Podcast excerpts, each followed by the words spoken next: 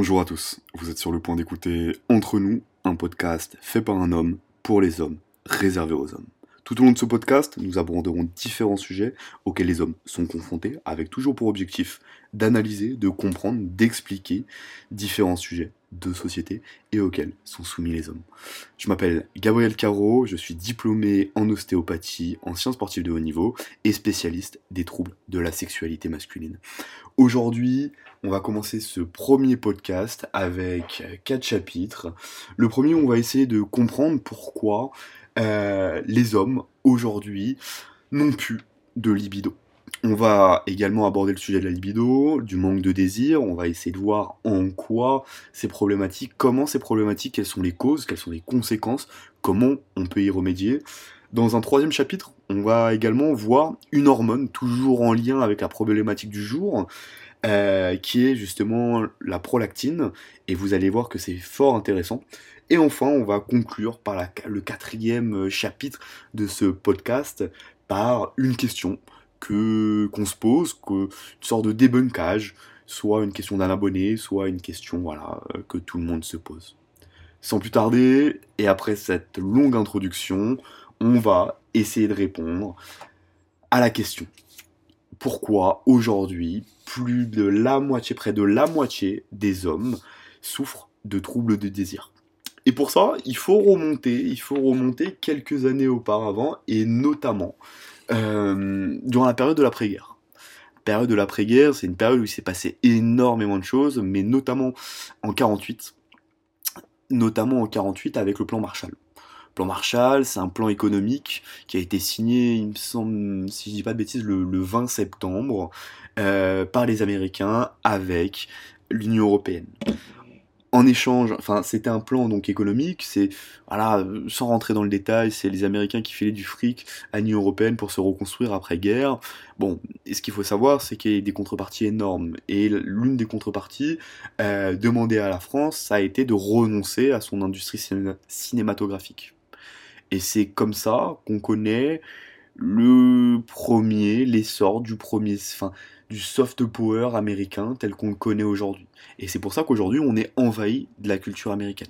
Et là, vous vous dites, mais attendez, j'écoute un podcast sur, sur les troubles érectiles, sur la santé, sur le désir et sur l'appétit sexuel, et pourquoi on parle du plan Marshall, et vous allez voir car c'est hyper intéressant le lien qu'il y a entre les deux. Il s'est passé beaucoup de choses, la culture américaine a empiété et a déteint sur la culture française, et il a fallu qu'on attende quelques années plus tard.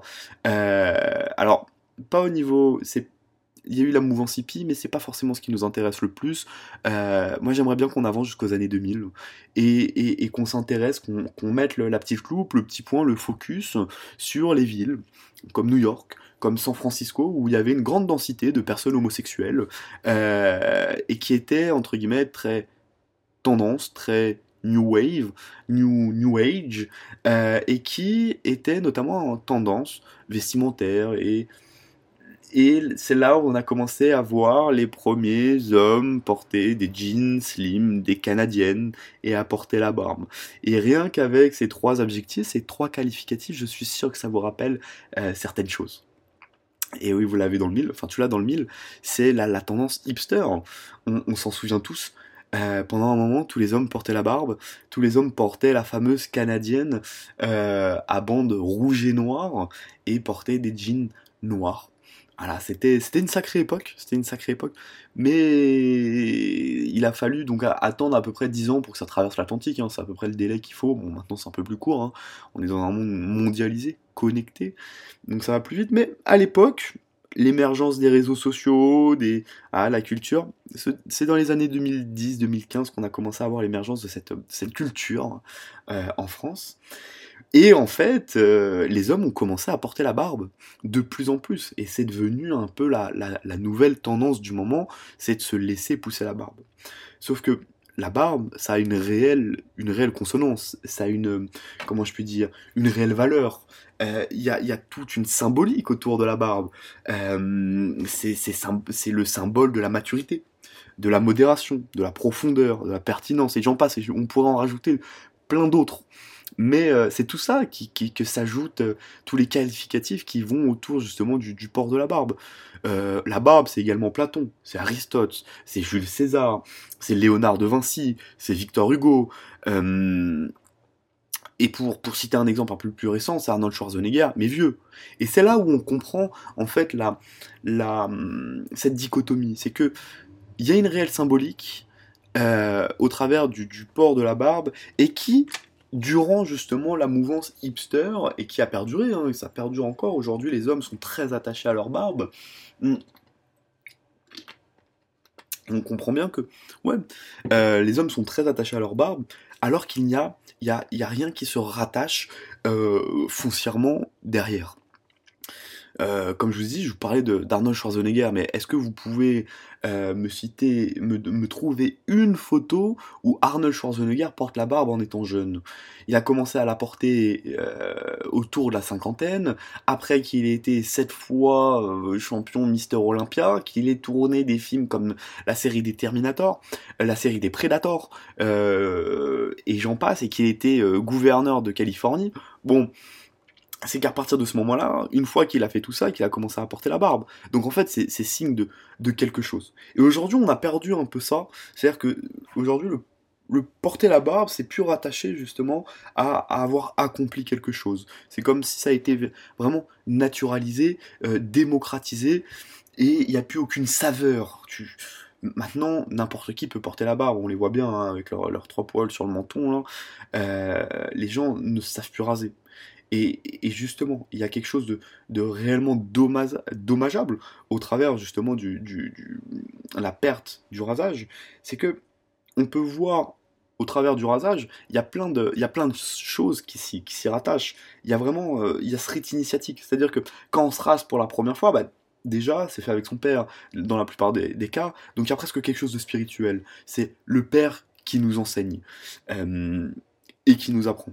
Ensuite, il y a vraiment, comme je vous disais, cette espèce de, rite initiatique où on, enlève c'est vraiment il faut, il faut vraiment voir ça comme, comme enlever quelque chose on enlève son poil euh, d'adolescent son duvet d'adolescent pour le remplacer pour laisser place à un poil de jeune adulte c'est vraiment quelque chose euh, voilà de l'ordre du, rite initiatique de la euh, de la tradition du voilà, de, la, de, de, la coutume presque. Et, on sait que la, coutume, la tradition, les rites initiatiques sont fondateurs, fondateurs pour, pour les sociétés euh, et entre les gens. Si je dois faire une comparaison et un amalgame, c'est un peu comme, euh, euh, comme les os. les os, synthétiquement et grossièrement, c'est de la protéine qui est voilà, c'est de la protéine autour duquel euh, s'agrège et s'agglomère entre guillemets du calcium. Euh, et ben là, c'est comme le béton armé, les armatures euh, métalliques du béton auquel autour le béton s'agglomère et, reste collé, et c'est ce qui permet de donner la rigidité, c'est ce qui permet de, de garder cette, cet ancrage. Et ben là, c'est pareil. Les, rites, les traditions, les coutumes sont un peu la protéine comparativement à l'os ou euh, les armatures au béton armé. Et donc il y a vraiment quelque chose de, d'ancré et de, de, réellement formateur à travers ça. En plus de, en plus de ça, en plus du, du, rite d'adoubement paternel, il y, a, y, a, une symbolique qui est énorme quand on parle de, raja, de rasage, c'est celle du, du regard euh, face à, face à soi-même. On est seul face au miroir. C'est le regard de soi face au miroir. Et ça, dans une société où, euh, qui crie à la tout ce que tu veux phobie, le fait de, confronter sa personne, de confronter ses idées, et eh ben ça c'est très dur. Et aujourd'hui, on, manque et on perd justement de cette confrontation, de dire ok, euh, on est, on est seul face à, soi-même. On a toujours tendance à trouver des excuses, à dire oui, mais c'est pas de ma faute, une espèce de, biais d'attribution. Alors, mais si j'ai réussi, c'est grâce à moi, mais alors si j'ai si j'ai pas réussi, mais c'est grâce à la société, ou c'est grâce à ci, c'est grâce à ça. Bon, je vise personne, mais je vise tout le monde aussi, quoi. Donc bon. Voilà. Et et en fait, y a, à travers le rasage, il y a, une habitude qui se crée. C'est en plus de, ce, de ce rite, euh, en plus de cette, de cette tradition formatrice, de, de, de, ce, lien, on va dire, euh, paternel, il y, a, y a une habitude. Se raser tous les matins, et en plus cette confrontation dans le miroir face à soi-même, se raser tous les matins, ça crée une habitude. Ça crée une espèce de dépendance. C'est-à-dire qu'on se lève, on va pisser, on se rase. Et on boit un café. À la rigueur, quoi. Et, les habitudes, on sait, ça a été euh, prouvé, reconnu et, et montré en long, en large que les habitudes sont, sont bénéfiques pour le corps, pour l'esprit. C'est même dans le livre Power of Habit de, de Doug Higg, je ne sais pas si je le prononce bien, euh, mais le pouvoir, le pouvoir des habitudes qui, qui explique qu'en fait, une habitude a des vertus. C'est-à-dire que, euh, et notamment l'effet domino d'une habitude, c'est-à-dire que tu vas commencer à vouloir mieux manger, tu vas avoir envie de faire du sport pour mettre en application justement et pour pouvoir profiter de cette meilleure alimentation et de manière euh, et de manière relativement simple, ça va te donner plus d'énergie et donc ce qui va pouvoir être bénéfique dans le reste euh, de ta vie. Donc ça c'est vraiment très important. C'est pareil, euh, on y reviendra peut-être un petit peu plus tard, mais le fait de se raser, ça peut potentiellement euh, t'aider à vouloir, enfin, à te motiver, à t'entraîner, euh, à, prendre soin de toi de manière physique, c'est-à-dire à faire attention euh, à ce que tu portes, tes vêtements, à faire attention à comment tu t'habilles, à faire attention à comment tu manges, à faire du sport. Donc en fait, moi je pense que, et on y reviendra un peu plus tard, que, que l'estime de soi joue un rôle très important et, n'est pas si lointain que ça quand on parle de, troubles du désir et de troubles de la libido. Et, et de toute façon, il y, a, dans les troubles du désir et les troubles de la libido, il y a, de nombreuses causes. Hein. C'est un, problème et c'est un sujet qui, est multifactoriel, mais il y a notamment le mode de vie, l'estime de soi, l'état de santé qui, qui rentre en compte justement dans, euh, dans les troubles de la libido et les troubles du désir. Et c'est pas, c'est pas nier tant qu'on y est, hein, euh, et tant qu'on, maintenant qu'on a replacé un petit peu le, le, le, le décor, l'environnement, qu'on a compris que, en fait, la, la barbe et, et, plus généralement, plus largement le, rasage, en fait, était important et pouvait participer justement à l'estime de soi, et, et l'estime de soi était importante justement dans, euh, dans la, la, justement la, la santé sexuelle, Maintenant, on va, on va mettre les deux pieds dans le plat. Qu'est-ce que c'est que les, troubles de la libido? Qu'est-ce que c'est que les troubles du désir? Qu'est-ce que c'est le, le, manque d'appétit euh, sexuel? Alors, la définition médicale, la définition littéraire, c'est la diminution d'absence ou l'absence d'intérêt et ou d'excitation persistante ou non pour les activités, les fantasmes et les relations sexuelles. En d'autres termes, c'est quand on n'a plus faim. C'est quand ça ne nous intéresse plus, quand on n'en est plus préoccupé. Alors, ce qu'il faut savoir, et ce qu'il faut être, euh, il faut être tout à fait honnête dès le début, c'est normal euh, qu'on soit clair. Euh, comme il y a des, phases de jour, il y a phases de nuit. Comme il y a des phases de, productivité, il y a des, phases d'hypoproductivité. au diable la personne qui me dira et qui dira qu'elle est que, que c'est un tueur 360 jours par an. C'est impossible.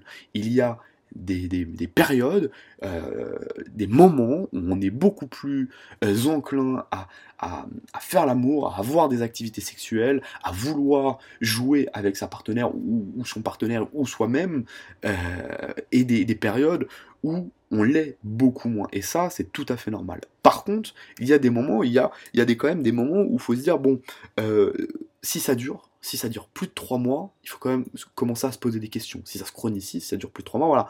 Il faut se dire, ok, bon, qu'est-ce qui se passe? Et enfin, il y a, est-ce que euh, ça, cause et ça impacte réellement et de manière significative ma vie personnelle et ma vie de couple? Si ça remplit l'une de ces deux conditions et ou les deux, euh, là, il faut commencer à se poser des questions. Alors, on va dire, bon, bah ok, c'est très bien, on, sait, on sait ce que c'est, on sait que c'est plus normal, mais quelles questions on se pose si ça dure plus de trois mois et si on a un impact négatif et persistant de ce genre de trou Alors, euh, et ça, ça c'est ce qu'on appelle l'étiologie. En grec, euh, l'étiologie, ça veut dire la recherche des causes. Hein, c'est un peu comme le, port salut. Euh, c'est écrit dessus. Hein. Il faut éliminer un certain nombre de pathologies. On va pas les lister, va pas les lister parce que c'est inintéressant. Il y a plein de pathologies qui peuvent entraîner des troubles érectiles et plus, et plus précisément des troubles de, la libido et du désir. Mais il y a les troubles cardiaques, les troubles euh, rénaux, il y a les troubles du, dépressifs, euh, il y a euh, les troubles de la thyroïde, enfin les pathologies de la, thyroïde.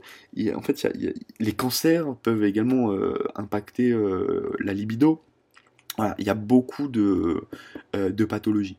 Donc, petit point de prévention, si on a le moindre doute, si ça persiste, on n'hésite pas à aller en parler. C'est un motif de consultation comme un autre, euh, car il peut y avoir des pathologies sous-jacentes qui causent ce genre de symptômes.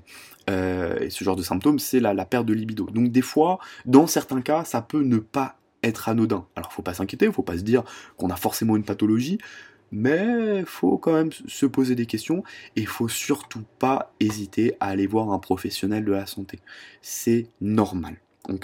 Donc, qui dit pathologie, hein, euh, ce petit point prévention étant fait, qui dit pathologie dit également médicament.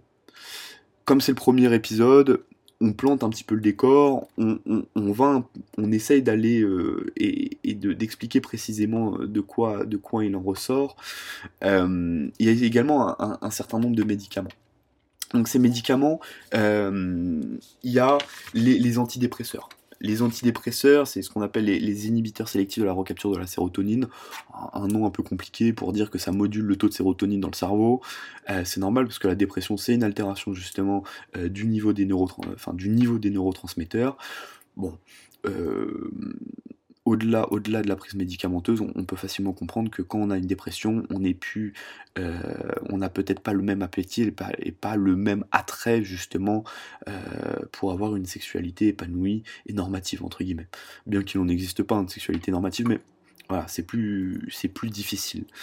Euh, il y a également les, les antihypertenseurs.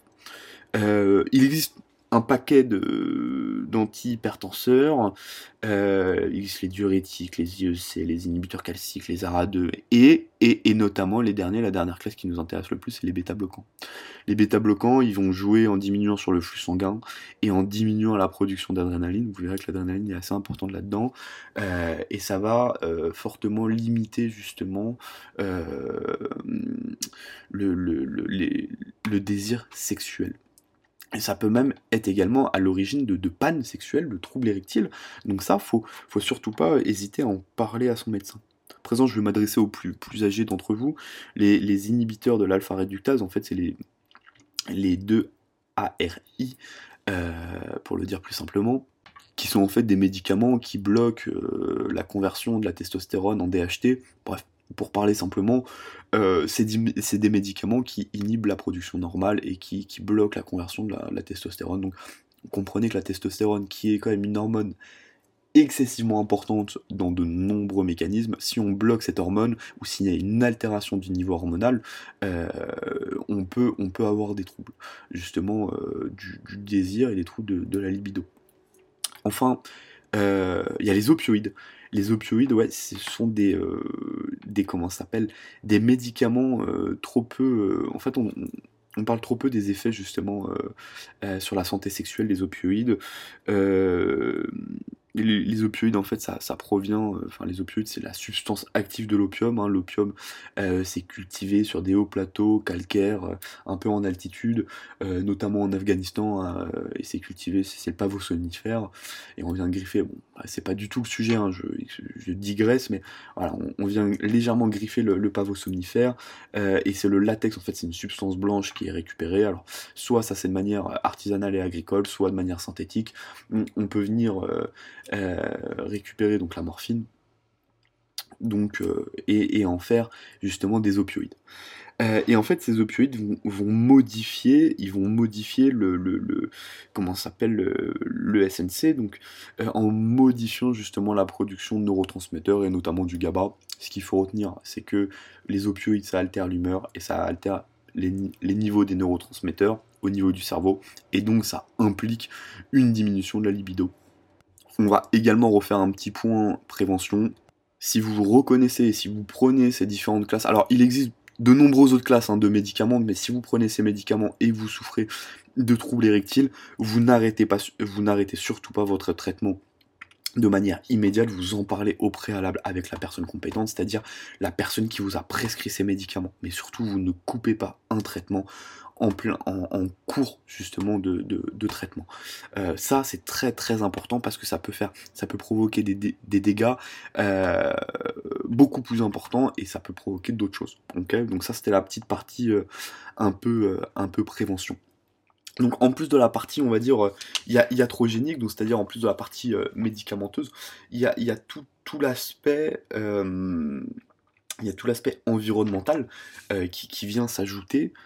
Et donc comme je le disais, il y a toute la partie environnementale avec le mode de vie, le stress, l'anxiété, tout ça, c'est un peu un, grand, un grand groupe, un grand pôle entre guillemets, et qui vont au-delà, en plus des, pathologies, en plus des, des, différentes prises médicamenteuses, mais qui vont impacter réellement de manière négative euh, la libido, l'envie, le désir, l'excitation. Euh, et ça pour plusieurs raisons.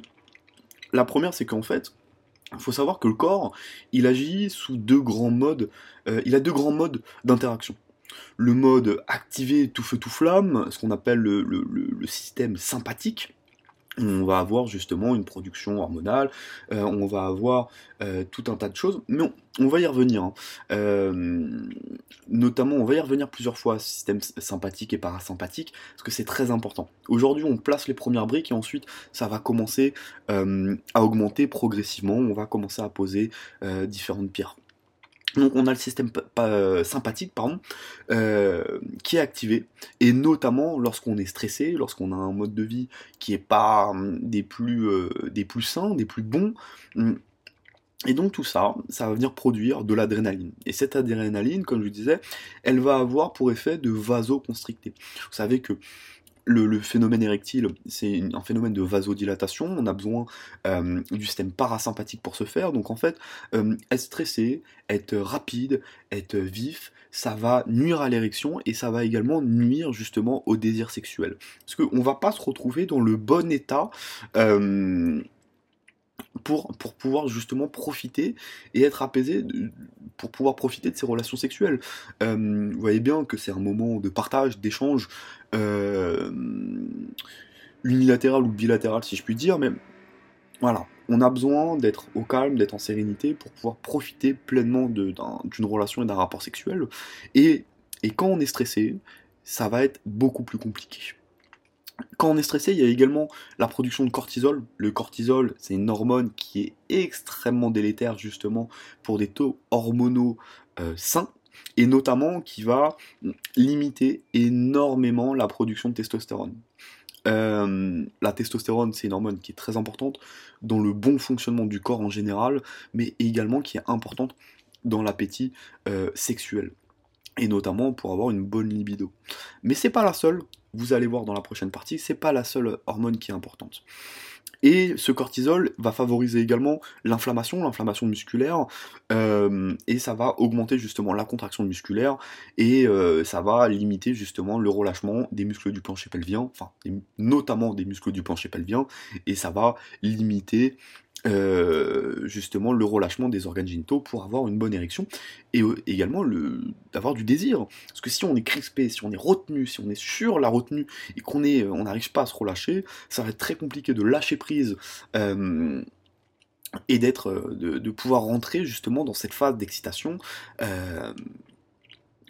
qui va amener après au rapport sexuel. Bien sûr, quand on est fatigué, quand on est stressé, quand on est anxieux, on va avoir des pensées qui vont nous préoccuper, qui vont déborder, euh, et ça va diminuer justement la, capacité euh, à prendre du temps, à couper l'interrupteur et à pouvoir se relâcher. Donc, le stress, c'est aussi un gros facteur euh, diminuant et défavorisant pour avoir une érection de qualité. Euh, le stress, l'anxiété, ça entraîne de la fatigue. Euh, la fatigue, c'est également euh, ça amène moins d'énergie, ça amène moins de libido, on a moins envie de se projeter dans une relation sexuelle.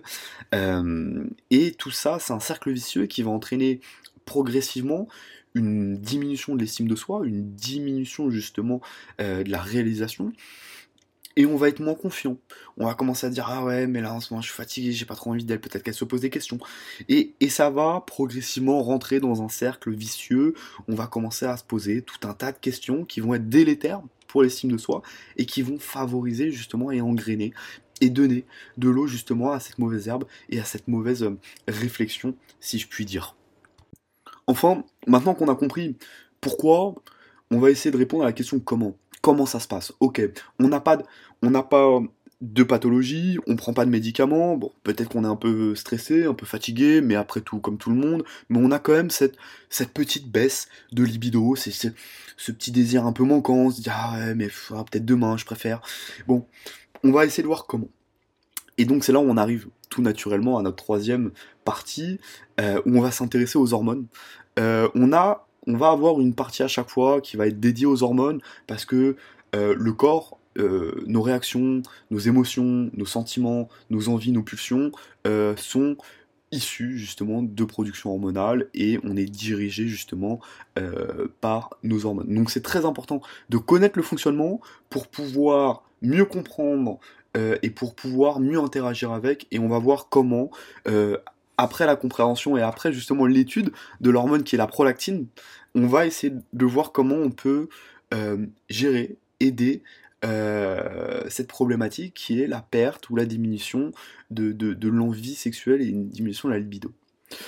La prolactine, comme je vous l'ai dit, c'est une hormone. C'est une hormone qui est produite par l'hypophyse. Alors l'hypophyse, je pense qu'on va en reparler très certainement, car c'est une glande qui se trouve au niveau du cerveau, au niveau du centre du cerveau, qui est pas plus grande qu'un petit poids, euh, mais qui gère 70 à 80% euh, de notre production hormonale euh, dans le corps. Donc c'est minuscule, mais c'est terriblement important. On ne peut pas passer à côté. Cette hypophyse, bon, produit, produit différentes hormones, peut-être qu'on y reviendra euh, un peu plus tard, mais elle produit donc cette prolactine. La prolactine, elle sert à la, lactation, à la régulation du cycle menstruel, mais également elle joue aussi un rôle dans euh, le désir sexuel. Et c'est là où ça commence à nous intéresser.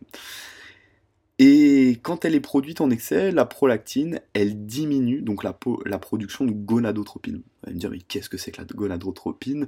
C'est la LH, la FSH, donc c'est les hormones qui sont, c'est également des hormones qui sont produites euh, par, euh, par l'hypophyse, et ces hormones, en fait, elles vont avoir une action directe sur les testicules, et sur deux cellules, les cellules de Liedig et les cellules de Sertoli.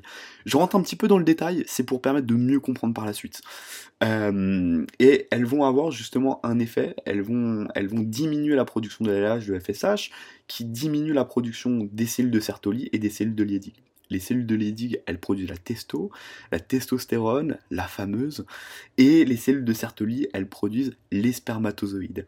Donc, en fait, on comprend que plus on produit euh, de prolactine, moins on aura de testostérone et moins on aura une bonne qualité au niveau de, notre spermatozoïde, au niveau de nos spermes. Donc ça veut dire qu'on diminue également euh, nos chances d'être fertile.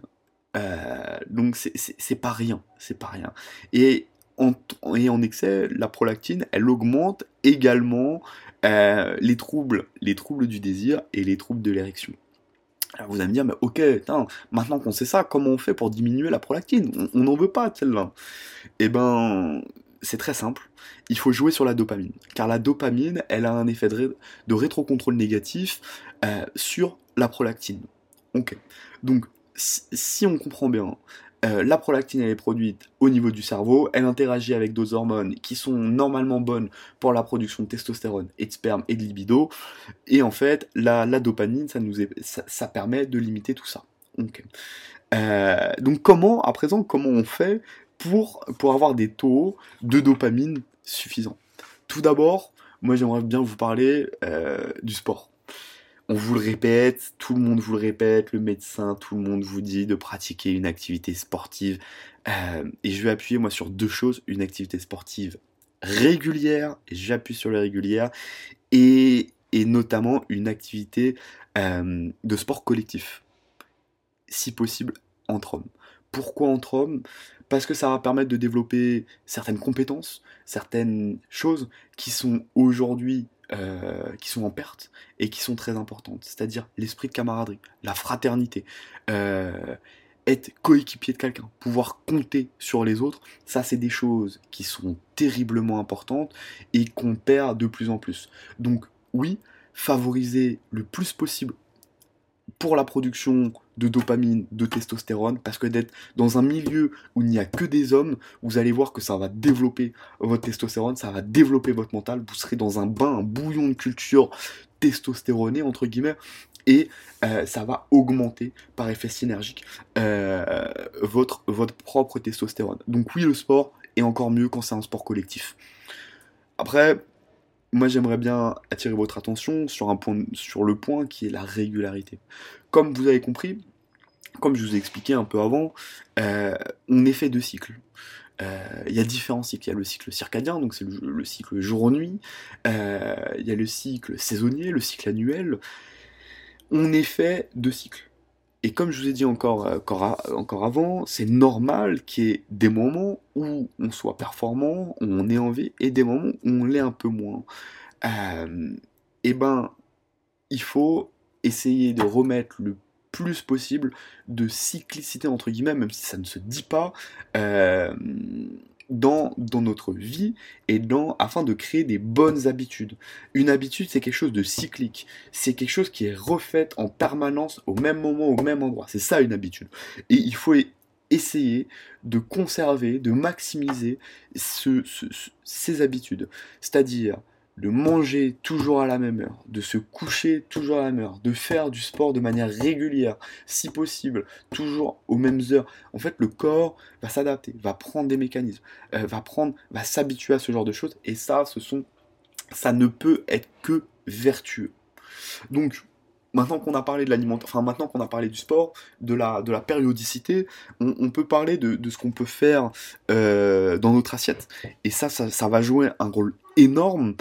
Euh, déjà, et on, peut, on peut manger des, des, sources de tryptophane, des œufs, des fruits à coque, du chocolat noir, des bananes. On peut manger des aliments riches en oméga 3 et en magnésium.